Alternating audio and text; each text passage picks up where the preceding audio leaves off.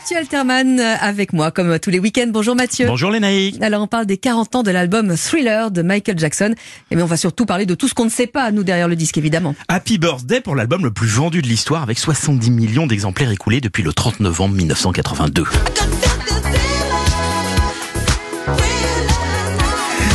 Chorégraphie les naïcs, je vous vois. Sachez, sachez qu'au départ, il y avait un chanteur qui souhaitait s'imposer en solo, mais cumulait les épreuves. Alors en 1978, Michael Jackson tourne un film avec Diana Ross, adapté du Magicien d'Oz. The Wiz est un énorme bide, malgré un budget du plus du double de celui de Star Wars. Alors consolation, c'est sur la musique de ce film qu'il rencontre son nouveau producteur, Quincy Jones. Ensemble, ils travaillent sur un nouvel album, Off the Wall, qui remporte un grand succès en 1979.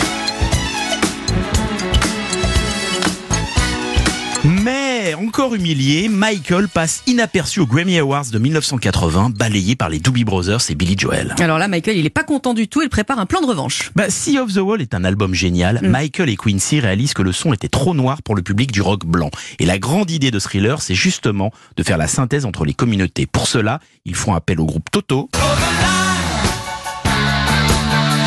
Qui va jouer sur les trois quarts des chansons de l'album Thriller et en composer une avec Human Nature. Autre groupe californien contacté, Van Halen. Le guitariste Eddie Van Halen se charge du solo de Beat It, pendant que Steve Lukather, le guitariste de Toto, s'occupe du riff.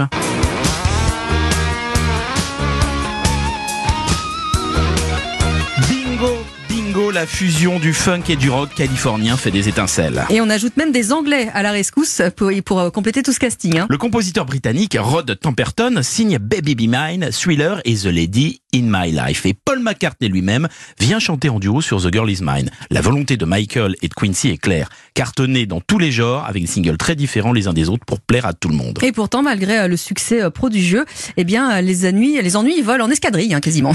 Un procès du musicien Manu Dibango car Wanna Be Starting Something bah, emprunte quand même beaucoup ce passage à Soul Makossa. Ouais.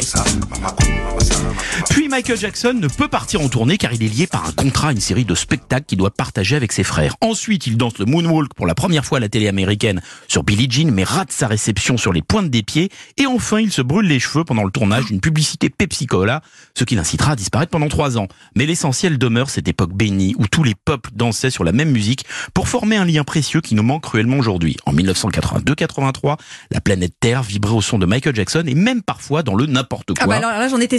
Vous allez nous trouver encore un truc bien sadique. dont cette improbable chanson de Nathalie Simard, c'est mon idole Michael Jackson qui reprend pourtant le maniaque d'un autre Michael, Michael Sambello. Bonne chance. Oui, c'est mon idole, mon idole, Michael Jackson. Pauvre Michael. Pauvre Michael. Merci Mathieu. À demain. À demain.